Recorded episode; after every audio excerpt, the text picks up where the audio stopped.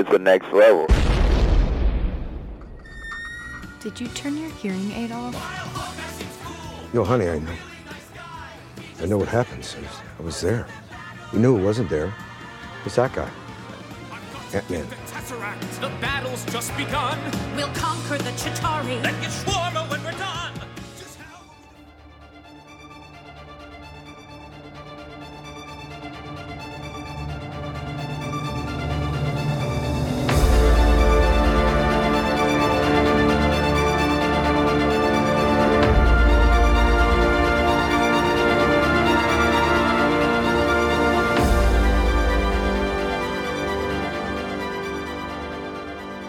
Panelers, welcome back to the show. I'm Mark. And I'm Steve.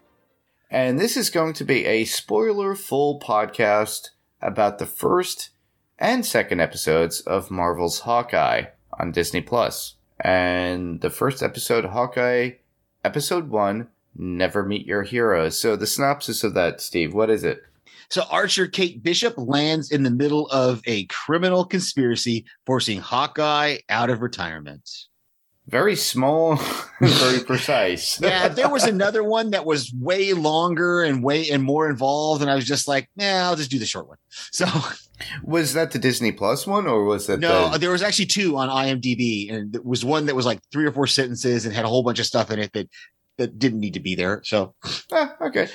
I I always like just short and straight to the point. You know, Yep. synopsis. It makes it a lot easier to you know. It's like, oh, okay, ba, ba, ba, ba. all right, good, done. I'm in. It's otherwise you have to read these long, convoluted two paragraph synopsis. exactly. All right, so uh, with that, we'll just go into initial thoughts about the uh, first episode. I, I loved it. I, I thought it was really, really good. On, on on my first watch, I was a little bit confused because for some reason, you know, in uh in Infinity War and uh game, they kind of showed his daughter, you know, Mhm. like with the bow and arrow. And so I had, for some reason in my brain, I had always thought that this was going to be his daughter Oh, same Playing- here. playing Yeah. this that Hailee Steinfeld was going to be playing his daughter uh that he was going to be teaching. I didn't realize she was going to be a whole new character Mhm. that that just you know it comes comes out of the out of the blue. So I Yeah. was it confused me a little bit at the beginning when we have this when they they went back and we'll talk some more about that beginning um Mm-hmm. in in my notes but but once I figured out okay wait a minute okay it's not his daughter his daughter's not going to be the the female archer in this she's just a girl who uh he's going to end up mentoring or or whatever by the end of the season Yeah, he turns into uh, Sean Connery, like in Highlander, teaching the Highlander how to be a Highlander. You know, uh, yeah. but yeah, uh, from my thoughts too, I, I really enjoy this show very much. It, was something I've been anticipating. A lot of people that never really loved the character Hawkeye, Mhm. which I understand too. It's kind of like the Aquaman of the Marvel cinematic or, or, or Marvel comics, as it were, or even like Green Arrow. But Aqua, I, I feel it's more Aquaman from like uh, the Justice League cartoon series back in the day, and how the Big Bang Theory used to like complain about. I don't want to be Aquaman. Raj wouldn't want to be, you know, the one to play Aquaman when they did the Justice League, because Hawkeye is just pretty much just an average Joe, and and he is a soldier, and he's very talented, very unique. I I, I equate him close to almost like Bullseye, in in the DC uh, universe uh, in the DC comics, but you know he's never given his due. So I think with this show they give him his due, and I- I'm really impressed with how you know the first two episodes we got, and I really enjoy it, and it's something I've been looking forward to because Hailee Steinfeld, honestly, she uh, she probably showed up on your radar just the same as mine too, Steve. When it comes to like with True Grit, Mhm. right? yeah yeah Yeah, that Oh, was yeah. the first movie. I it's like, oh wow, and I think she was what thirteen at the time. yeah she was it was yeah it's about that 13 14 something like that and she Yeah. got i mean she got nominated for an academy award yeah, she didn't win but she got nominated and that's just amazing and it's a beautiful little kid, and turned out to be a beautiful young woman, and she is very, very talented too. because she is doing another show as well that's on I, I believe it's on AMC Plus. Do you remember it or I, not? I don't. I don't off the top of my head. I'd have to. I'd have to IMDb it and, and uh, I actually watched it. I forgot it, and I'm looking it up right now. okay. Um, yeah, she was in. It's a period piece too. Okay. Um, I have to look up the IMDb's. You know, we all have to use that. That's the perfect way. Sometimes it's not accurate, but you know what?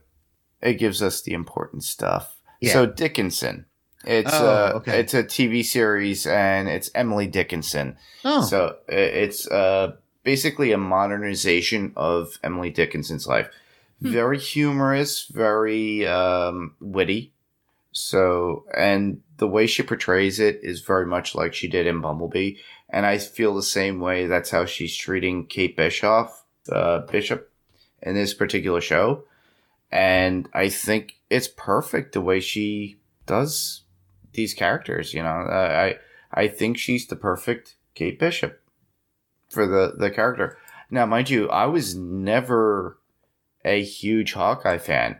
Honestly, when I heard the name Kate Bishop, it was after I'd gotten out of comics and people would tell me the story of her. And I'm like, well, that's an interesting. Oh, wow. Well, it's like, wait, Hawkeye's deaf? And they're like, yeah.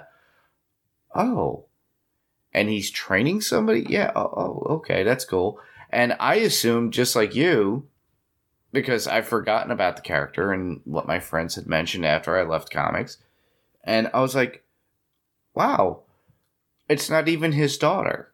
And you would assume, because at the end of Endgame, Mhm. that it would be his daughter. But Yeah. obviously, you know, but we, we get this quirky 22 year old girl. Yeah. Yeah. And I'm, I'm really enjoying the show. Yeah, for sure. I'm, I'm. Yeah, I think it was great casting, and I can't wait to see the the rest of the series. Yeah. So with that, I, I guess we should just jump right into our top fives. Absolutely. Look, just so you know, I'm not some total noob, right? Um, I know I was a little overwhelmed out there, but I really held my own with those same douchebags, okay? Because we're right here. Um, you know, some some people have actually called me the world's greatest archer. Yeah? Are you one of those people? Well, uh, one of one of them is, yes. That's wonderful. Yeah. Open the door, please. All right. Uh, do you want to start off first? Um, sure, I can start off. I think we kind of have the same the same one. It's just that opening scene, you know, flashing back to 2012, Mhm. and it, it it was it was great. I, I love the music, the tension as we see this little girl and she's searching uh, for her parents. The the the little girl actress. Uh, I looked up her name last night, but I didn't didn't write it down. Um, did a great job of, of that that tension and and that being scared. Um, I, I love the perspective we get though as we see, you know, we see Clint, we see Hawkeye falling down and he's shooting his arrow up. And, you know, we saw that in the Avengers movie, but now we get to see it from the perspective of this little girl standing on the edge of this, you know, this precipice where the wall has been blown out. And just the camera angle was just, for me, th- that camera angle was just beautiful when you see her seeing Hawkeye falling down and, and shooting his arrow up and, and then the mom grabbing her and, and rushing her out. You know, that just, it was a really, really great, again, I, we we know that scene really well. We've seen it replayed in a number of different movies. We've seen it replayed um, in in some other situations where they flash back to it. But this is the first time we're seeing this perspective of it, of a victim of it. You know, Or a victim of the Chitauri attack mm-hmm. and seeing that visual of Hawkeye in that per, in that particular instance, you know. Yeah. yeah. Yeah, that that's part of that's my number 5 as well. The fact that we get to see her during that and the fact that she gets to uh she loses her father during that attack. Mm-hmm. But we get to see the relationship between her, her father, her mother before everything gets destroyed within New York and her life is turned upside down. Now, mind you, if you look on her, with the way she's looking out towards the city when everything is happening, she's looking directly towards Avengers Tower. Mm-hmm.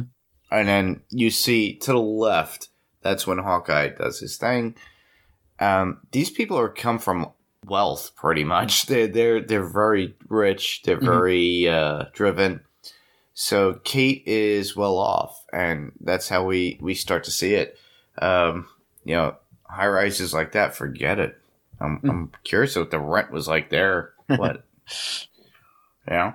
Yep. But yeah, I really enjoyed the fact that we got that whole introduction to her as a, a little kid, admiring Clint from a distance and seeing him as a hero and wanting to be that hero.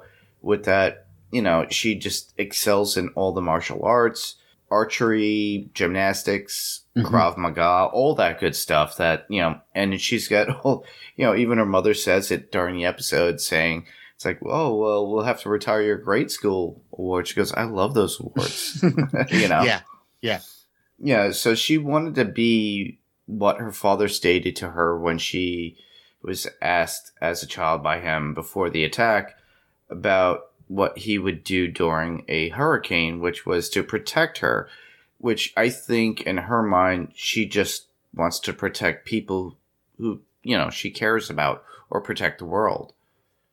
Sure. So, yeah, Yeah. I'm starting to get that vibe out of it. It's kind of like that Stan Lee thing hmm you know, with great power comes great responsibility. So Peter has to do that. Something the same way with Kate, where she has to protect those that she loves because someone at one point stated that to her, and that's how she wants to focus that love. So Mhm. it's kind of reciprocal. Yeah. But yeah, it's just me. Very cool.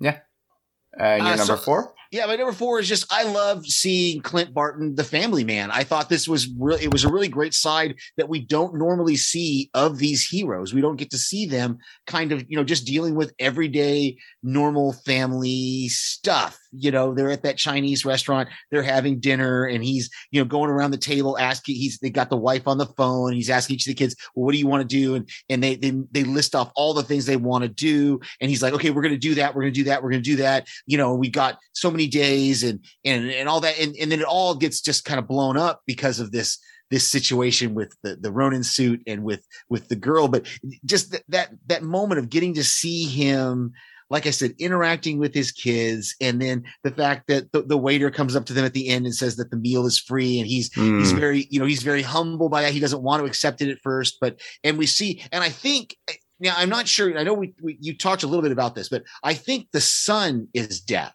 I think he's just hard of hearing. I think clint has just got hearing aids because she said dad did you turn your hearing aid off?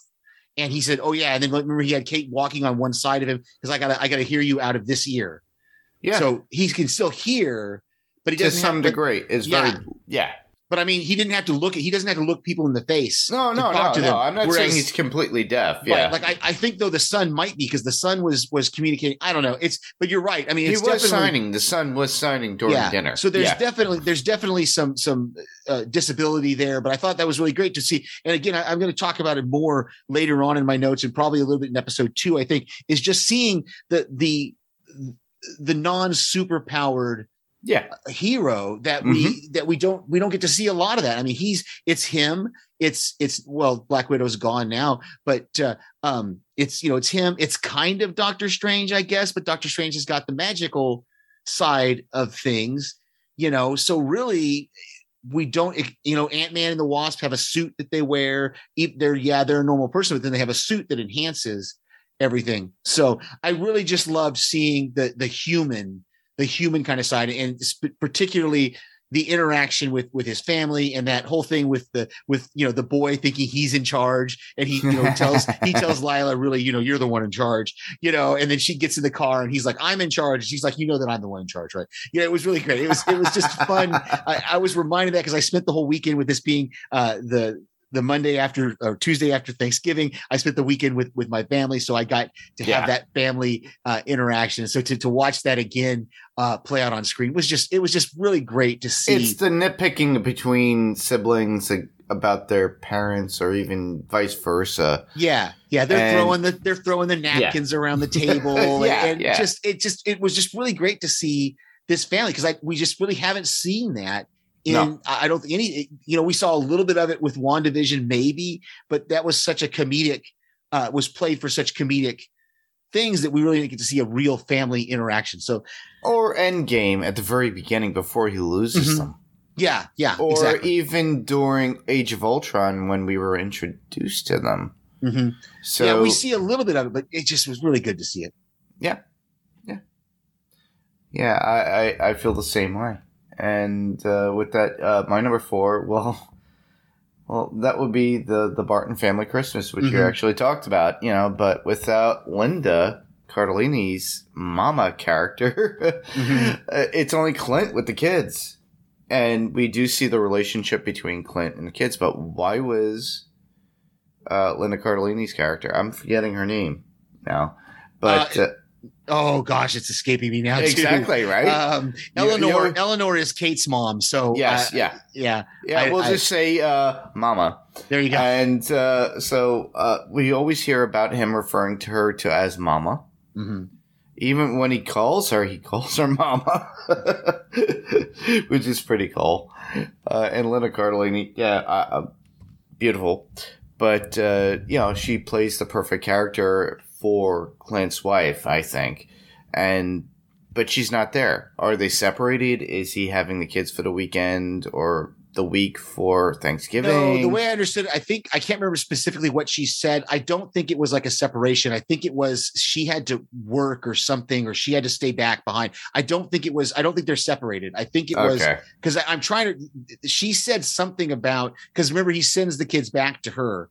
Um, but uh, yeah, there was Yeah. something I can't remember exactly. I don't think they're separated though. I think it was it was something she just wasn't able to accompany them to the city. Was all it was because remember he does he does make that statement about that they're there without her.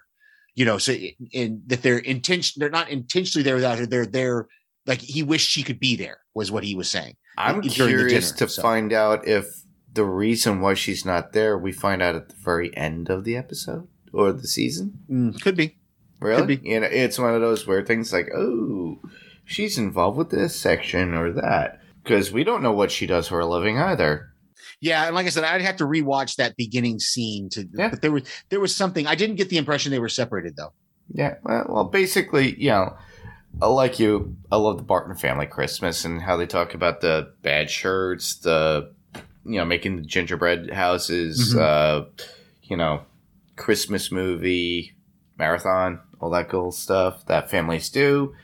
But, you know, Clint, as we all know, is just still a family man, loves his family and keeps that life away from, you know, his hero life away from his family as much as possible. But, you know, with the Broadway play that he brings the kids to called Rogers, uh, it was such a piece of crap to him that he had to turn off his hearing aid at that point so he could shut everything out. But plus the fact that, yeah, the facts were all wrong within the actual play itself. So there was no Ant Man during that Chitauri attack. he goes, yeah, that guy wasn't there, you know.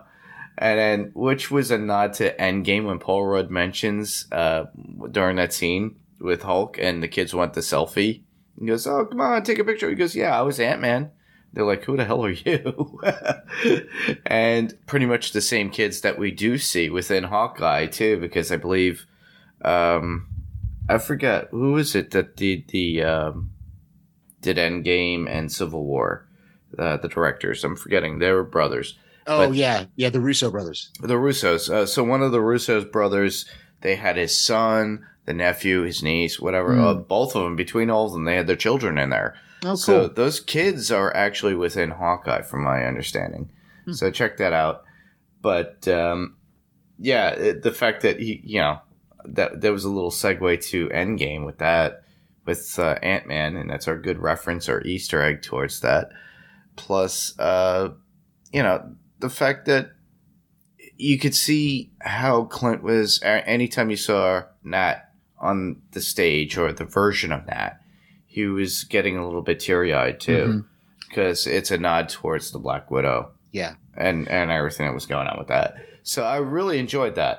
Yeah, and I love too that there's a there's a there's a, a phone conversation. It's either in this episode or the second episode. I can't remember. Uh, where even the wife, his wife, acknowledges his relationship with Kat and, and Mhm. with uh, with uh, Nat with uh, the Black Widow because she says something about oh yeah he, it's in it's in the second episode when he said when she says what are you going to do? And he says I'm going to do catch and release. And uh, and she says oh that's Nat's move or something like that. And I really I really like the fact that that that relationship between Clint and Black Widow was never romantic. It was always a brothers in arms. It was always a that that is that that kind of relationship. It wasn't romantic. It was it was a mission oriented, and the wife recognized that, and she didn't. She had the the impression I got from those conversations. There was no jealousy towards. No. Uh, No. towards Nat or anything like that. She always recognized that that was they were they were brothers in arms, brothers and sisters in arms. They, So, they were basically family. Mhm. That that's literally what it was. Yeah. And that was uh, I think the biggest thing I always appreciated within the MCU between Hawkeye and Black Widow. Mhm. I really appreciated that because it showed respect. to friends who are you know they're opposite sexes and they Mhm. it doesn't have to be romantic. right. It's Yeah. just like like respect, understanding, and love and friendship. So yeah, I thought that was really cool.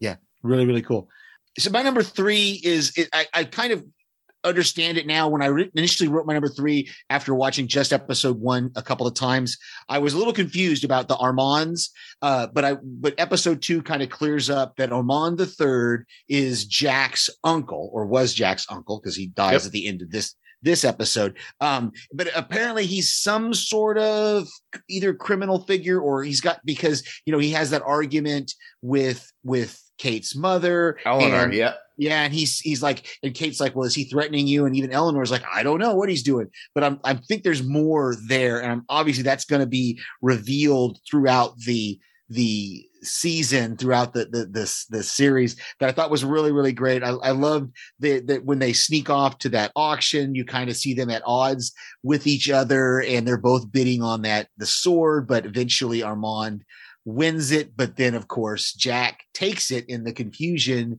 of the explosion. So that's why you know obviously there's this suspicion at the end. Uh did he did he kill uncle armand? I don't know. Obviously we'll talk more about it in episode two because it comes into play in episode two. But uh, yeah that whole the, i'm sure we're going to learn more about jack and what his ties were to this this kind of black market auction that was going on during uh, eleanor's fundraiser Yeah.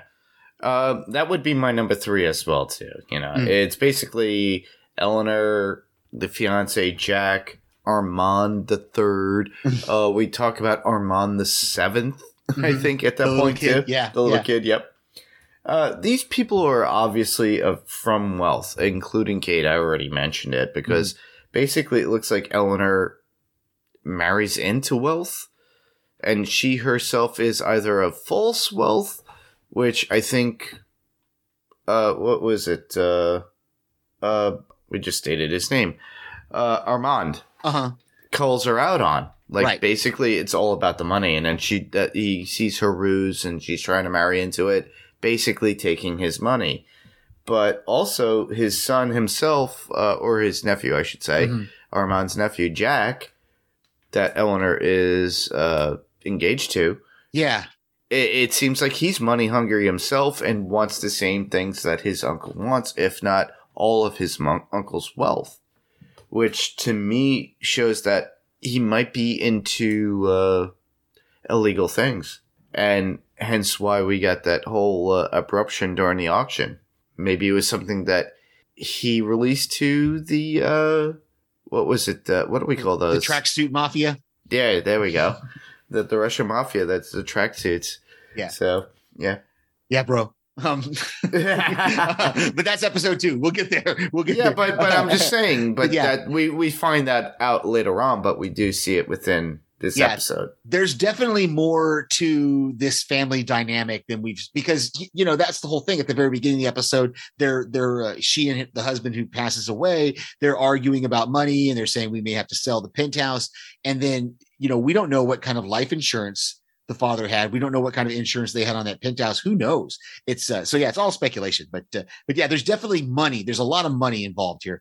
Um, but my number two is kind of I want to talk about Kate for a little bit, and you've already touched on a little bit of her, you know, her ambition, and we're going to learn even more about her ambition in Okay. in episode two. But you know, I love that whole fight scene there in the wine cellar where she's she's kicking bottles up into the air. She's using um the the wine bottles as weapons, and she chases the the, the dog. You know, it's all it was just really great.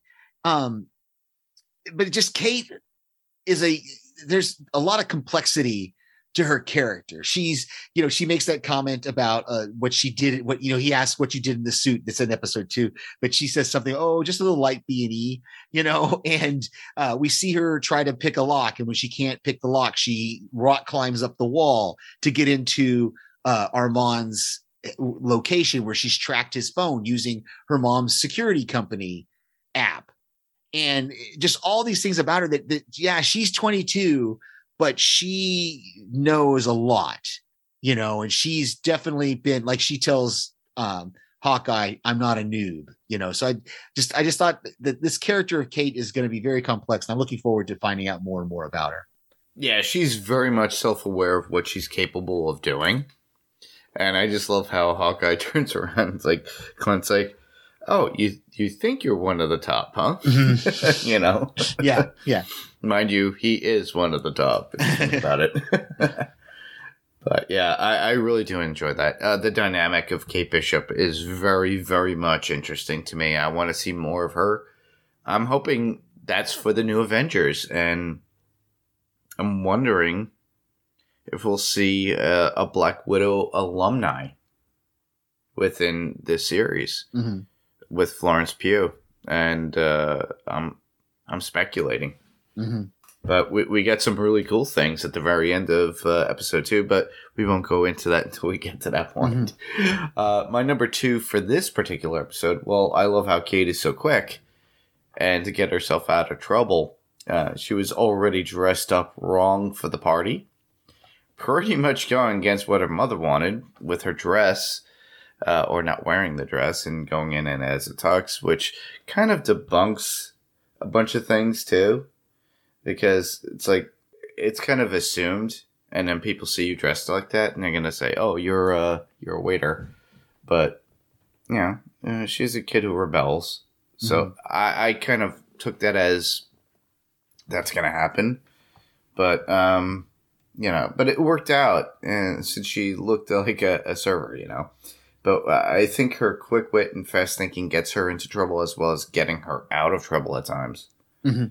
as well as her ability to take care of herself. Yeah. Yeah. I had this in my notes because I thought it, was especially, uh, particularly on the second watch, when I, I speculated that are we supposed to assume that she dressed like a server? Because I mean, she's dressed exactly like the servers at the party.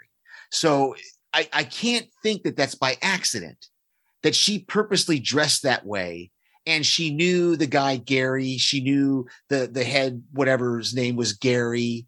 And so I I I think, like you're saying, I think she did it all on purpose just to to get rid of that stereotype of she's the rich girl who I'm not I'm not going to act like I'm the rich girl. Yeah, I don't think thing. it was uh, intentional to say, "Hey, I'm going to look up this whole place and see if they're dressed like this." No, I think it was uh, a basic uh, suit that she just grabbed, probably her father's suit. And No, that was a happened to- woman's suit. That that was, Oh, it was? But, but I mean, look, that's what I'm saying is is is I I wonder if we're going to find out now. Obviously, we probably won't find out, but it, it just seems that she was dressed too specifically, exactly like Huh. those Okay. servers. I mean, it was the same color, it was the same you know cut and everything. It wasn't just a it wasn't just a a so you know it's well, like maybe, based upon the scene, it, it didn't look to me, honestly, that she was expecting to see an underground auction.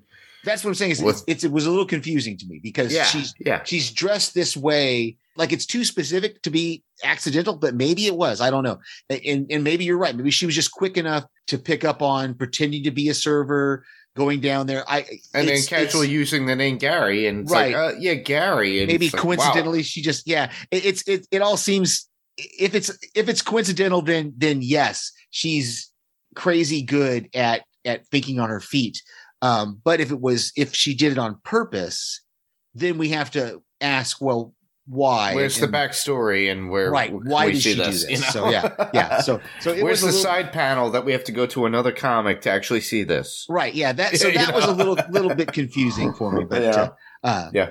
okay so that's uh leads us to my number one Mhm. Uh, so really, we're going to talk. We, we've already been talking about episode two as we're here in episode one. So there's so many things that are set up there. Uh, the only thing that kind of confused me a little bit was how did Hawkeye find them at the end? There, I, I'm not sure. It's it just seemed like he's out of the blue. He just drops out of the blue to rescue her. You know, right there in the street and I wasn't sure how if he just figured they were close enough. They were maybe they maybe they were still close enough to where the explosion happened that he he figured out where they were. But I, I did love that that perspective of her seeing like we don't see the fight directly. We see the fight from her perspective inside Mhm. the car through Yeah. the windshield. I thought that was really really cool. And then of course, just like everybody else, she recognizes him as Hawkeye at the end, and he's Well, the, the way that was filmed reminded me of Batman. okay.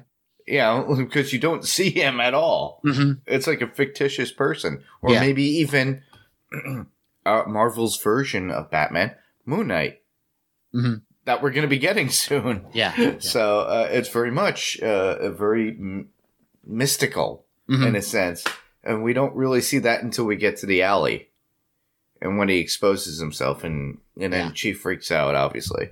Yeah. But I, I thought that was a really cool element. Yeah. So what's your number one?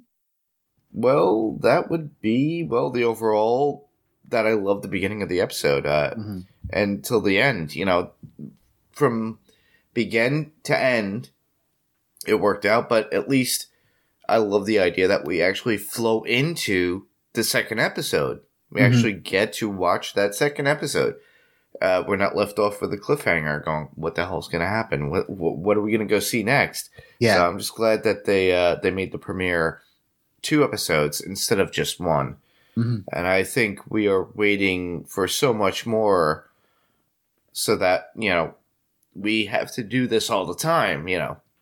Because we got movies that are going to be coming out that are going to be so amazing. And sorry, listeners, if I sound kind of like mucusy. I'm a little bit sick still. So, but uh, yeah, it, I, I'm. I, I think they're trying to give us something to uh, to bite into.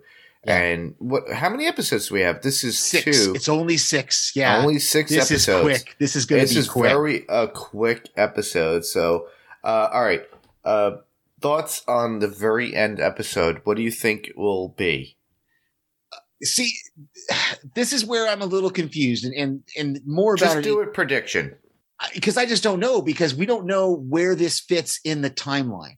So if this is going to be, if these six episodes are really not going to play into the bigger Marvel picture, Mhm. I think we're going to get Florence Pugh. I think for sure she's coming back. I don't know if that's been confirmed or not. I, I, I well, I, I I think it has been confirmed that she's in the series. I don't know how big of a role she's going to play. Okay. So, uh, you know, I hope part of me hopes that the end of this either rolls into what you've talked about, like the Thunderbolts or the new Young Avengers, Avengers. or the Young Avengers, or Yeah. even, like I said, Florence Pugh is going to be involved. And again, this is not a spoiler because we've seen her at the end of episode two, and Disney has already announced that there's going to be an Echo series. So is Echo going to play into the end of the, I, I really, I would love to see this bring us into a new phase, really usher us into phase four, or we're already in phase four, but We're in phase four. Probably usher us into phase five. maybe I just, I, I don't, like I said, I, I don't, not knowing, not knowing where this fits in the timeline, because this could just be a bubble, you know, Yeah. cont- Yeah, it is a self-contained series, self-contained series that's not going to connect. That's oh, like gonna- Netflix too. Think of the Netflix series that we Right. covered. It's just gonna connect- Jessica Jones, Right. Daredevil, Right. Punisher. That's what I'm saying is, is maybe it's just going to like peripherally connect to the MCU and that it's going to introduce us to these bigger characters. It's going to introduce us to Echo. It's going to introduce us to what Florence Pugh's White Widow or whatever she's going to be. You know what I'm saying? Uh, Yeah. Moving, moving forward. That's what I, I, I, that's what I expect to see at the end of this is I don't expect to see like Hawkeye coming out of retirement permanently. Me neither. I see this ushering us into these new characters and seeing where they're going to fit into. And that may include, it may include a passing of the mantle, so to speak, of Mhm. of Hawkeye to Kate Bishop. I don't know if she has an actual like hero name in the comics if she does Not something but aware of it myself. um, so I think that's what I that's what I'd like to see. If you really want me to, to say, that's what I'd like to see at the end of this is for this to be kind of a self-contained, kind of like what Falcon and the Winter Soldier were. Mhm. That it was kind of a self-contained story, but Mhm. it, it but it's introducing us to these bigger pieces. Like it, we Yeah, got the new yeah. Captain America. We've got uh the um what what was uh what was dude's name at the end that uh um the, not the Patriot. What is he called? The, the Oh, I know what um, you're talking about. uh, anyway, you know, that's Kurt what that's, Russell's son. yeah, yeah. Um, that's what I see happening here. I think this, I think these six episodes where we may not get a season two, as much as it that'd be cool because, but the Hawkeye character has really, he's kind of, you know, played his out. He's kind of Yeah. been played out. Um, Yep. so I would, I see this series kind of wrapping up uh, Mhm. his character into retirement and, and, and introducing us to these new characters that are going to be the future of the MCU. Yeah. I, I feel the same way, and I think with uh, like you stated before, with Falcon and the Winter Soldier, uh, we got the, at the very end, we got Mm-hmm. uh, who was it? Was Captain U.S. something. agent. That's it. U.S. U.S. agent. agent. That's it, yeah. Car- yeah. uh, there you go. U.S. agent. We got U.S. agent. Uh, we already know at the very end of Black Widow, we got Florence Pugh as the new White Widow, whatever you Mhm. want to call her. Mhm. Maybe at the very end of this, uh, maybe they are more focusing in on a new Avengers. And I'm thinking at the very end of this, it, it ends where Clint resolves all the stuff between Kate Bishop and everybody else, whether it be the uh, tracksuit mafia or uh, Echo, or maybe I, I dare I not say it because Echo is associated with Daredevil, uh, Mhm. the Hand, Yeah. or whoever is in charge, or maybe our introduction to again Mister Fisk himself and uh, deal with Daredevil. I, I don't think they're going to introduce Daredevil, but they're giving us characters, and I Mhm. Echo is a big, huge one, we'll, which we'll talk about later. But I, I'm really interested in into seeing uh, this actual season ends, and then we see Kate being brought into his family, the Barton family, Okay. as his own. Hmm. I, I have a funny feeling that I, I I love Vera Farmiga, but I hate I would hate to see the the character killed off. But I have a funny feeling that she might die hmm and then Clint might adopt or take in Kate as his own family. And Interesting. we might see that. Yeah. But that's just my predictions. Those are my thoughts, not anything that I've read online. Uh, these are things that I would love to see Mhm. if they could actually do that. And that way, Kate would actually have a, a part of being the new Avengers, as it were, with, let's say, Florence Pugh's White Widow, uh, let's say, uh, well, maybe even with uh, the new Captain America, you know, who is, you know, Falcon, and then with Winter Soldier, and have them all a little bit within that group and being a little bit younger, and that would be pretty cool. Yeah. yeah, and if they do that, that would be amazing. If not, if they just integrate it into the regular Avengers, that would be awesome. Yeah. but the the. I, I've kind of digressed and we went off the rails like a crazy train, but uh, let, let's move on to other things like notes. Uh, I loved I loved that they resolved the whole Bell clock tower incident with just a quick line from Kate's mom. Kate's mom saying that she's got to pay for it. You know, she's got to pay to replace an irreplaceable clock tower or bell tower. And and Kate's like, well, it was a clock tower. She's like, well, it was a clock tower that had a bell in it, or a bell tower that had a clock in it, or or whatever. But I love Yeah. that they resolved that because you know we see the the the guys burst into her at the top of the that whatever she the roof of that building she's on and then nothing. And then the next thing we see, she's walking into her mom's house, you know, and I'm like, wait a minute, what happened here? So I was really glad they gave us that resolution of that line of that Yeah. mom's got to pay for it. Yeah, Yeah. rich people problems, Mhm. as I say. Uh, I really no- want to know what the conversation was about with uh, Armand and Eleanor before Kate interrupted her in the hallway and Mhm. intercepted her and overhearing something. What was really what was that really about? I really want to know. Yeah. I'm hoping that we get to see that soon. Yeah, I love that callback too. To she was, you know, as a little kid, she's eavesdropping on her mom and dad arguing, and now she's kind of eavesdropping on Eleanor and Armand arguing. So we kind of see she's kept that kind of kept that up. So, um, let's see. Uh, the tracksuit mafia. I wanted. To, are we supposed to know who these guys are? Have we? Have they been? Are they? Obviously, they must be some sort of comic book reference but they we've are, not, we've not I, seen they're them, very small. and we've not seen them in the MCU, nope. right? And what was this watch they were trying? Did, did you know? Did you understand? I have that? no whole- clue. Okay, I, because I haven't watched any YouTubes or anything to figure out what's going on with this I- watch. The only thing I could think of it might be a Tony Stark watch during the Chitauri attack. okay, yeah. I mean, that's the only thing I could figure as well is that it had to have something. it- obviously, it came from the Avengers, so it has to have some sort of special value. Yep. And I didn't catch whether the dog had it or the guy. I guess the guy still had it at the end when Kate rescued the dog. That was a little confusing, and they never brought the watch up again. So I I, I don't know if they're going to bring it up again. If it, we're just going to be left uh, dangling about this watch, I don't know. Okay. anything else for you? Uh, for me, well, uh, we have already mentioned it too. The humanizing of Clint. Mhm. You know, we already mentioned that he's not a superpowered person or hero like Captain America, Thor, or Hulk. Mm-hmm. But you know, there is no, you know, Black Widow or Natalie at this point, or Tony Stark, who is under a suit, just like him. You know, he's just, you know, they're all normal people Mm-hmm. but you know sometimes battles take their toll on the human body and you know in, in this case we get a deaf or somebody who is losing their hearing Mm-hmm. and uh, we see it more so in the second episode Yeah, Yeah, for sure. where Sure. we see the the how it takes a toll on him with all the battles and everything and his eardrums uh, explode basically so he it in the comics he is definitely deaf in his case the, it, he's basically hearing impaired Mm-hmm. so uh, I think that's pretty cool because it humanizes the character and very much like how it humanizes him too with uh, his family Mm-hmm. because everything is based upon his family and he loves his family. He wants to protect his family, but he still holds to the guilt of being Ronin within this. And I- I'm just loving the whole Clint aspect about this. Um, you know, he has to show a little bit of humility of who he was and what he did Right.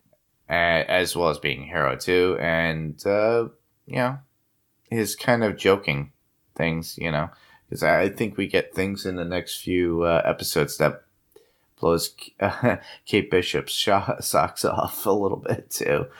But uh, yeah, something that I was wrong about that I'm going to mention now. Uh, we spoke about it before during uh, the Logan movie review that we covered years ago. Uh, how long ago was that? Was that two years ago? It's been a while. Yeah. So in the comics, Clint does lose his hearing, so his eardrums do explode. But with Ollie, with Ollie, uh, he who is Green Arrow in the DC universe, he loses his arm. But we actually referenced that when we covered uh, What If Mm-hmm. a few months back. Uh, what was it like a month or two ago? Yeah. Whenever, what if I remember because he was missing his missing an arm in the What If episode. Yeah. Yep. And we got the whole Cyberdyne reference and everything else, which Mhm. was pretty much almost like a nod to, to DC at that point, which is pretty cool. But uh, yeah, I, I thought it was pretty cool. So if you haven't watched What If on Disney Plus, we do suggest it, and we suggest after you started watching it, listen to the podcast for after every episode to hear our thoughts on it. And please do submit any thoughts and theories. Absolutely. Yeah. Uh, so I've just got a couple of quotes here. Uh, I thought was it was kind of interesting at the beginning when they're watching the musical that uh, Clint says something about this whole thing is a bit ridiculous, and Lila's like it's a lot ridiculous. So I thought that was great. Um, and then of course the the quote from Eleanor when after talking about the clock tower, where she tells Kate that she says rich people and young people always think they are invincible, and you have always been both. Take it from me, you're not. So uh yeah kind of sad but at the same time a, a good uh uh to show us kind of that family dynamic between you know it was it was kind of interesting to see that that uh the difference in the dynamic between kate and her mom and clint and his kids Yeah, yeah. Uh, with her mom, it's tough love. Mhm. Yeah, even though she's rich. But with uh, Clint, he just loves his kids and wants to do everything for them. Yeah. Yeah. Uh, my last one would be uh, why do I have a sneaking suspicion that Jack is the bad guy and is involved with the hand from Daredevil? Or some big, huge crime boss in New York City, maybe Kingpin? Mm. We'll You know? see. I, I'm getting those vibes because I, I'm thinking this is secondary. I think they're we're getting misdirected in some way. So if you listeners out there have any clues or ideas or thoughts or crazy thoughts like I do about the show, let us know. We oh, we're going to be posting something for uh, episode three. So as soon as that comes up, please put your comments in the Facebook comments below section when we put that image up and then uh, send us up uh, an email if you have thoughts too. All right. Well, uh, there are a bunch of quotes. Uh, that's the, I already had mine. I, I didn't realize you had one more note. So those are all the quotes that I had. Do you have some quotes from this one? Uh, not really. No. Okay. I guess we're moving on to episode two, which Yep. is entitled Hide and Seek. Wait a minute. Aren't you Hawkeye? Look, I'm not trying to cause a scene here, all right? Out of respect. Wherever the hell this is, but I'm plumb out of patience. So you got two choices, you understand? I could take this pretend sword, and you pretend to die, and I take that suit. Or I'm gonna real punch you, and you're gonna real fall down, and I'm gonna take that suit. Just let me kill you. I'll give you the suit. No. Come on, man. And why don't you tell us what the synopsis was for this one, Mark? Well, the synopsis for this one was Clint has to help Kate disentangle herself from the tracksuit mafia and a real life murder mystery. So basically, a um, Marvel superheroes version of Clue. well, and you know, on the second watch uh, of the second episode, I don't. I, I'm trying to think. I don't remember the newscaster, but they they implied that the Ronin had something to do with the explosion and at the at the the the hotel, but I don't think that anybody saw her at Armand's. So, but she's, you know, she at the end of this episode, she says something like that she has clues. And so I think she's, I really think she definitely suspects that Jack killed his uncle Armand with that sword that he took from uh from the auction the auction house for sure she uh she suspects that so we'll have to see in the next episode kind of if she's able to lay out for clint what her ideas are but that's really this second episode you know there was a whole lot packed into it especially on the second Oh, yeah. watch Yeah. uh that i realized that how much it's setting up for the future and and like we just talked about we only have four episodes left Yeah. this is I mean, this is going to go quick. We're talking Quick. Christmas. We're going to be at Christmas by we. This may be finishing up Christmas week, maybe or around that area. I wouldn't be surprised. Well, Mhm. think about it. Um, how many days does uh, Clint have? He says five, so that makes Five. it makes sense that we're we're going to get a day for each, basically a day for each episode is what Yep. it seems like. Like the movie or TV show 24 Hours with Kiefer Sutherland. So I, I think we're, we're probably working upon that. Mm-hmm. Yeah, but uh, overall, I thought I thought it was a great continuation of the first episode, and I love Clint and Kate's witty banter within the episode itself too. Yeah, because they they kind of play off each other really perfectly well, and you know this is a. Uh, I'm not going to say friendship; it's more of family, destined. Because I, I have a really funny feeling that Kate, at the very end of this episode, is going to have no family. And possibly. yeah, and the fact that Clint's gonna take her into his own fold, even Mhm. though he's training her, even though he doesn't want to be training her. it's one of those things you kind of forced into, kind of like a lost dog that you take in, like Kate did. hmm Think of that and reference that later at the end of the season once we get to that point. Uh, a one-eyed dog at that point too, which would be what a Hawkeye. Um, also, it really was a, a good, uh, you know, to me, there was a huge Marvel Comics Easter egg at the end hmm of the episode that we'll cover, so I'm going to leave that right there. But I, I really think that between all this, it, it it's as if Clint found a young Natasha that was a lot like him and his skills. Hmm. And now he's going to have to train her. So literally, that's where I'm going to leave it off there. Okay. Okay. Yeah. I. Yeah. Very good. So we should get into our top fives for this one. Oh, definitely. Look, just so you know, I'm not some total noob, right? Um, I know I was a little overwhelmed out there, but I really held my own with those same douchebags, okay? Because we're right here. Um, you know, some some people have actually called me the world's greatest archer. Yeah? Are you one of those people? Well, uh, one of one of them is, yes. That's wonderful. Yeah. Open the door, please. I guess I'll start because you started first time, right? Absolutely. Yeah. All right, cool. So my number five, well, that would be Clint's ability to be humanized within the show. He wants everyone he encounters that is starstruck to see him as a person. He understands fame, but can't really deal with it because of him being private all the time. Kind of like with the guy at the uh, the Broadway play. Mm. You know, if you think about it, he uh, he, he was like, he, the guy's there, and there he's at the urinal. He's like, uh, a selfie. And I was like, oh my god, it's not the time, not the time. Uh, he, just can't really see himself as famous. He just does what he does, and um, like I'm, I'm starting to think, is this a Riggs and Murtaugh kind of like collaboration? Whereas uh, Riggs would take in all the glory, like Kate, and whereas uh, Murtaugh would be Clint, and he doesn't really want the fame. He just wants to do his job, or if not, get home because he's I'm getting too old for this kind of stuff. As you and I both mentioned on the Lethal Weapon conversation when we did on Adrenaline Cinema podcast, but uh, to me, it sounds to me like he he just wants to do what he needs to do to get back to his family, Mhm. and he has a problem with fame. Absolutely. Yeah, for sure. Yeah. Uh, and this is kind of what my number five is as well. I, I love the fact that what we, we see here that, you know, even though when people recognize him, like you said, he, he tries to kind of downplay who he is. And they have that, he and Kate have that whole conversation about his branding. And he's like, well, you don't understand. I'm not branding anything. She's like, well, you know, by not branding, you're branding kind of thing. But the other thing I liked in this episode is it really spotlighted uh, the uh, the kind of heroes that are not super.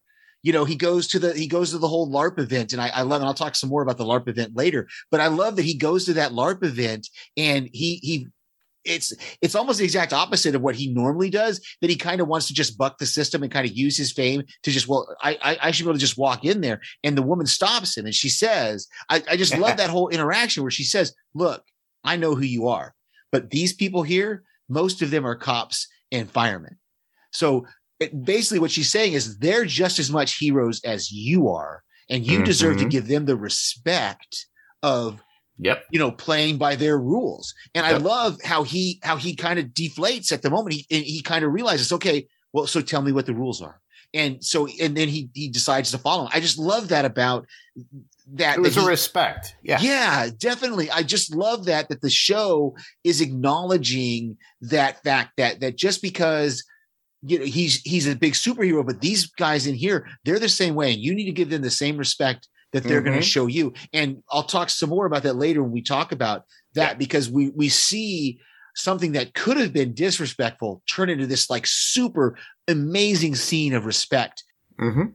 between two men that I, I just I thought was really another scene that I really really loved in this episode. Yeah, it's really good. yeah so uh, that's that's really i just like the fact that the show acknowledges that and that the character acknowledges that the writers acknowledge how important the heroes that are not super are Yeah. And my number 4 Mhm. I just love all the looks of New York City within the episode. Mm. Between the fire scene at Kate's apartment, then to the streets of New York, just places I've seen and have been to. Mhm. The fact that lo- those location shots are real. Then, of course, the scene within Central Park for the LARPing event. I, I really enjoyed that. very cool Yeah. Uh, so my number four again is just I'm going to talk some more about the family dynamic. I, I kind of touched on it already in the in the first episode. We have the the scene at the Chinese restaurant. In this episode, we have the scene where the kids are back at the house and they're building the they're doing the gingerbread houses, and he's talking to his wife on the phone. And again, I didn't write her name down, so I don't know the character's name. Um, but it just was really really cool again to see that that that even though he tells his kids, no, it's not about the ninja thing, but his wife recognized that because his wife knows is you know, I'm assuming no one else knows that he was the Ronin, but his wife does. She knows that he was the Ronin. She knows what he's going through, what guilt he carries because of that. And that I, so I really, really love that those those just those subtle moments of like I said, when she's on the phone with him and you can see the kids in the background, they're laughing and they're building the gingerbread houses. And and you could just when you see him hearing that in the background, you can just see his heart sink because he promised them he'll be home for Christmas. And I did check the calendar. The the next four episodes, the last episode will premiere, will will drop the 22nd, which is the the Wednesday before Christmas. So Wow. I, I that's going to be really really cool for the show to wrap up right around uh Christmas time. Um but yeah, just a lot of a lot of that kind of stuff. Um, I'm sure, like I said, he promises that he's going to be home for Christmas, and I'm sure that's kind of foreshadowing the end of of the series. And I, I just, yeah, that's yeah, I just love that that uh, that fact that uh, he's calling home and checking in. And Yeah. Well, he's still a family man, so and Yeah. he loves his wife, so uh, Mhm. that's that's the coolest part. And the fact that he shows respect to the uh, the police and the fire department and EMS and all the all our yeah, essential workers that are out there too during those times of need. That would lead me to my number 3 Mhm. which would be the firefighter that stole the Ronin outfit. yeah, grills. Yep, girls. Uh, I think this character will be involved within the show at a late at a later point. I'm hoping to see him more and more, and I'm hoping he becomes Clint's friend because at the very end you do get that respect because Clint tells him he goes, "Call me Clint." He goes, "Oh, Clint. Oh, my name is Grills. Oh, Yeah. okay. Yeah, th- uh, nice to meet you, Grills. I love you," kind of thing, and he just walks off. And that was that whole thing too in the very beginning. It's like uh, I, I, we didn't mention it, but I think TV podcast industries me- mentioned it in their podcast about how you know nobody says "I love you" that much, and I, I think Clint actually makes a comment within this episode to Kate regarding, "Oh, we're just flinging that around," but he always says it to his kids and his wife anyway. Yeah, yeah. which is so funny. But uh, yeah, Clint really likes uh, Grills at this point enough to ask him, you know, to call him by his name, and I just love that scene within a LARP. Yeah. So uh, he has to relinquish and fail before everyone. And the one thing that I loved in a quote, and it's the only quote that I should really be saying is, "I fought Thanos." yeah, he kept that saying was that, that to was himself. great. I, I love that. I love that. Um, yeah, that was my number three as well. Was the fight, and I put that in, in quotes. The fight in the in the larping thing where that's kind of slow mo, where he's you just see him just trucking guys, just Yep. just you know throwing people out of his way. He's using his sword, but he's doing it in that kind of play acting way Yeah. and you can see that everybody's like this exaggerated uh, kind of thing. And I'm throwing my arms up in the air now, even though people can see me. Um, uh, as because it, was just super cool to see him. And and I love how Grills even acknowledges there. You know, he's like, "You had a little bit of fun, didn't you?" Uh, and you know, even Hawkeye's got. He doesn't admit to having fun, but he does say, "I'm glad I did it." Which I thought was a, a kind of a cool way of acknowledging that, yeah, this isn't this isn't a bad thing. And I was really, I was, I was a little worried for a second when mm-hmm. the whole trial, the the whole you know trial by combat kind of thing. Oh, you that thought Gri- Grills was going to back out and not yeah, that he might yeah. not. Well, no, I Yeah. defeated you. I don't have to give up the suit. But it was really Yeah. great. Again, we talked about that mutual respect they had because that's you know he tells him he says just let me kill you and I'll give you the suit and and that's what he does there at the end. He said Yeah. here's here it is, man. But I love how he talks about how he's gonna he's gonna he's gonna live on this story. You know, for however long he's going to be able to tell people I killed Hawkeye. And, Yeah, uh, you know, it's it's it's really really great. And uh, and like you said, I, I just loved hearing his excitement of Clint telling him to call him by his first name and the little fist bump they give each other. And so, and he does say, you're, you're, you're correct. Cause he does say, I owe you one. So I, I, I'm not, I will not be surprised if something happens in the last episode or something that, that he needs to call upon this firefighter, uh, for something. just to I, I- help out. Yeah. Yeah. I really, I'm looking forward to that too because it's one of those things that's like, oh, that's foreshadowed. yeah. Gotta watch for it, man. and that character is cool. Yeah. Yeah. what are we on to? You're number two. My number two? Okay. Uh-huh. All right. That, that would be uh, Kate steps to learning to be like Hawkeye. Clint helps her with their bandage to teach her how to take care of herself, Mhm. like with like a uh, a butterfly uh, bandage, Mhm. as it were, because I've had those as a kid. Mhm. Had them on my finger, which I have a huge scar for, by the way. So I almost lost my finger at age 12, I believe. That was not fun. Um, but uh, he teaches her how to stitch herself up properly. Uh, plus, he him telling how to, you know, staying off the scent of other people, like uh, trying to get away from them. But obviously, he doesn't teach her well enough where she listens. so uh, I really enjoyed that. Plus, uh, I, I'm you know I'm loving the one eyed dog. Still, I love that dog, and all she does is call it dog. Yeah. And apparently, Pizza it dog. loves pizza. Pizza dog. Yeah. Pizza No, dog. she- yeah. It's a Yeah. title of nobility. Yeah. like the Earl of Sandwich. I thought it was great. And then Um, she knows how to do two things at the same time. You know, lower the swelling in her eye, and you know, thaw out the dog's pizza. Yeah. yeah. really really great you know for me my number two is it was a subtle thing but it was something again that we don't see a lot of i think we saw some of it you mentioned the netflix series is um, we saw some of it in- like in jessica jones but seeing the the kind of police involvement in in what's going on you know the the, the police Yeah. uh, the police officer calls up kate and says kate can you come down to the station we've got some questions about your Mhm. apartment that burned down and I, I thought it was really great because again it's one of those things that we don't see a lot of that level of character in uh, in these shows a lot of times they don't they don't bother to show us that side of the story you know where Mhm. we know there's got to be an arson investigation going on about her apartment Oh you yeah. know there's there's got to be you know all this stuff is there's somebody is investigating the death of armand of uncle armand you know so i i just i just love that that again it's one of those things that i think this series in particular is embracing and is showing us those non-super heroes that are out in the world Yeah, I feel the same way too. It kind of makes me think of like um, damage control from Mhm. Marvel too. Uh, the people who clean up all the messes, and we brought this up before with the uh, DC universe. They actually had something that was like this. Uh, I'm forgetting the name of the show, but they had it not too long ago, where basically, uh, and there was a comic for Marvel and DC where they would clean up all the messes of all the uh, the superheroes. Yeah. But in this case, you do see the reality of the police getting involved, exactly what you stated, uh, especially with her house being burned. The consequences that are required within real life that are now going to be implemented within this uh, this universe. It's kind of reflective on the real world, but it's being it it's giving it more of a realistic view, you know, within this uh this actual universe. Yeah, very cool Yeah. uh so you're number one My number one that would be the ending scene, and I thought it was amazing. Uh, I love that we have a new character. I don't think this is our big bad at all. I think this is someone that will come into play within the cinematic universe at a later date, and that character's name is Echo. Mhm. and which we know from the Marvel Comics in Daredevil, the Daredevil series, which we covered here from the Netflix series too. We we covered what season three, I think. yeah We we didn't cover two or one, did we? I, I can't remember. It's been so long. It's been four years. i know it's been a while but regardless, we did cover Nef- yeah, the Netflix Yeah. series Daredevil at one point.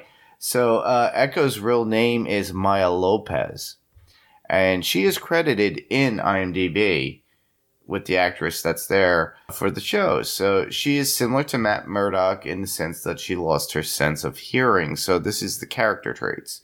So she lost her sense of hearing and was trained to mimic and be like everyone else within visual stimulation. So she could accurately echo uh, a maneuver or act and be able to do that every time. Very similar to Taskmaster that we've seen in Black Widow. Okay. And uh, that's her way of doing it because obviously, if you lose a sense, you gain a sense. So with her, she was able to work out her body to the point where she could actually do these maneuvers exactly like anybody else. Very much like the Taskmaster, like I said before. So she learned to move like the person that she's looking at, uh, the fighting style or walk mannerism or anything with a glance.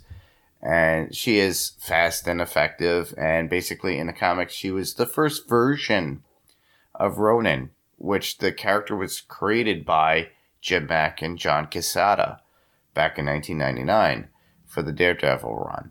So uh, the character is to be associated with the hand, if you remember the hand, and Daredevil. So um, that's uh, that's a what was it? It was an Asian group in Japan, and uh, Daredevil had a face off with them on the third season. Mhm. By that end, I think we got Elektra, if my memory Yep. is good. So uh, basically, I'm hoping that we get Elektra eventually, which sways us into Daredevil. So I'm hoping that we get, you know, Charlie Cox back in the fold, big time. That'd be a We'll big see. thing. Yeah, and she was also associated with the Hydra. uh, Within Hydra at the time, within comics, whether or not they do that within the series or the MCU, I don't know. I'm just glad that we get another character in this, and it will be something that links us to the new Daredevil that we're gonna get through um, Disney Plus when it comes out. So, uh, what are your thoughts? So, what are you hoping for, uh, Steve? Are, are you looking uh, forward I mean, to like I, like hand? I don't. I have no. You everything you've just said is all pure speculation because I have no idea. We don't know what the character's relationship, this Echo's character's relationship, is with this tracksuit mafia. They, you know, the comics maybe the the the show may be going in a completely oh, well, different it's direction. adaptive. Yeah, You know what I'm saying is because we have Yeah. this we have this Echo character being in control of the tracksuit mafia. I don't know anything about her from the comics, so I can I can only tell you that I have I have no no speculations towards everything you just everything you just said to me is is just kind of like okay Blah, blah, blah. because well because it, well, because it's all just comic book stuff related Yeah. to the Echo character, whereas this Echo character is not being introduced the same way as she as was that character in, the, comics. So yeah, so Yeah. I don't have any any clue. She might be Russian. You know, she uh, could be. Yeah, she could be Russian, so, and she uh, could be associated with Fisk. So well, and again, uh, all this is just specu- I, I understand what you're saying, but all this is just speculation type stuff. That I what I'm saying is is I these I'm going off from the characters that are being introduced right now. I'm not Okay. I'm not I'm not going off from characters that may that we might get introduced to. I don't know. I mean, you could obviously they Yeah. have that you have thousands of Marvel characters that they could that they could pull into with these these different storylines.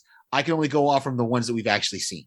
You All know, so for me anyway, so I, I don't really have a speculation as far as the the broader picture until we get some more details about who this Echo character is. You know, who, I'm who she is, more Daredevil, basically. and, and that and that may be you know there's speculation uh, uh you know of uh, a certain actor's uh involvement in other projects yeah, So exactly. i won't spoil anything but my number one is uh getting back to uh hawkeye my number one is that fencing match between jack and kate that i i is just amazing that you know she starts out and she can tell that he's holding back. He he can tell she Yeah. can tell how good he really is and that he's not he's not attacking her with this with the with his ability with his full ability. And so that she does that move at the end there where she she goes after his face and he just basically parries her her sword completely. He i mean he he parries her sword like an adult man would be parrying a young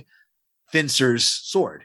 You know Yeah. i mean he he treats her exactly like someone who is highly skilled. Yes against someone else who's highly skilled but he's but she, she's like no i i can tell that you're way better than i am at this. And so you also see that obviously she's getting some suspicions that he killed uncle armand.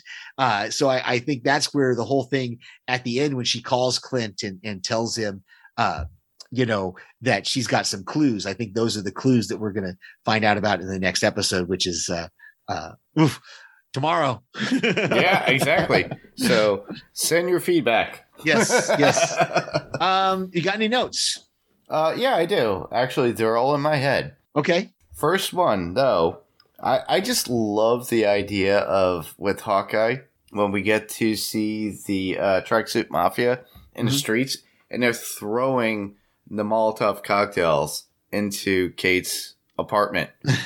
and then right away, Clint just throws it right back at them. Boom, done. yeah And then she, with her precise technique and shooting skills, was able to blow up one before it even arrived. Yeah, and I Yeah. thought that was cool. yeah, And really, then- really cool. But within that scene, we think there's going to be like such a huge event where she's going to put out a fire with the fire extinguisher with an arrow. And it doesn't happen. Yeah, yeah, yeah. Again, she goes back to she's still got some stuff to learn. So She's got a lot to learn. She doesn't have those trick arrows, which within the uh, preview, so it's not a spoiler. You obviously seen this previews that are on there from like the uh, advertisements and stuff like that, or advertisements, and they state, you know, they show you that one scene. He goes, she goes, "What do you mean? There's no nothing? There's no such thing as trick arrows?" and then next thing you know, she goes, "That was a trick arrow," and he's like, he rolls his eyes like an old man like Danny Glover. Hence the uh, you know Riggs and Murtaugh. you really want to you really want to tie this show into Lethal Weapon. I just don't see it. But okay, I'll let you I'll let you have it, man. I, I really think it is, honestly. I'll, I'll let you. I'll let you have it. I really don't see it, but no, that's fine. That's cool. Um, uh, I've only got a couple of notes that we haven't talked about yet, um, and that's. Uh, I thought it was kind of interesting that the Hunger Games movies are part of this universe because uh, you know he, she says, "Well, there you're there," and he's like, "No, that's Katniss, uh, whatever her name is from Hunger Games." Um, uh, they're on the street when they're seeing all the different heroes, um, and then of course I've already talked about yeah, but that's about. because Hawkeye doesn't know about branding. He Right, never he never Yeah. capitalized on his branding. Exactly. That's why. That's why Katniss is out there, and not him. Um, Yeah.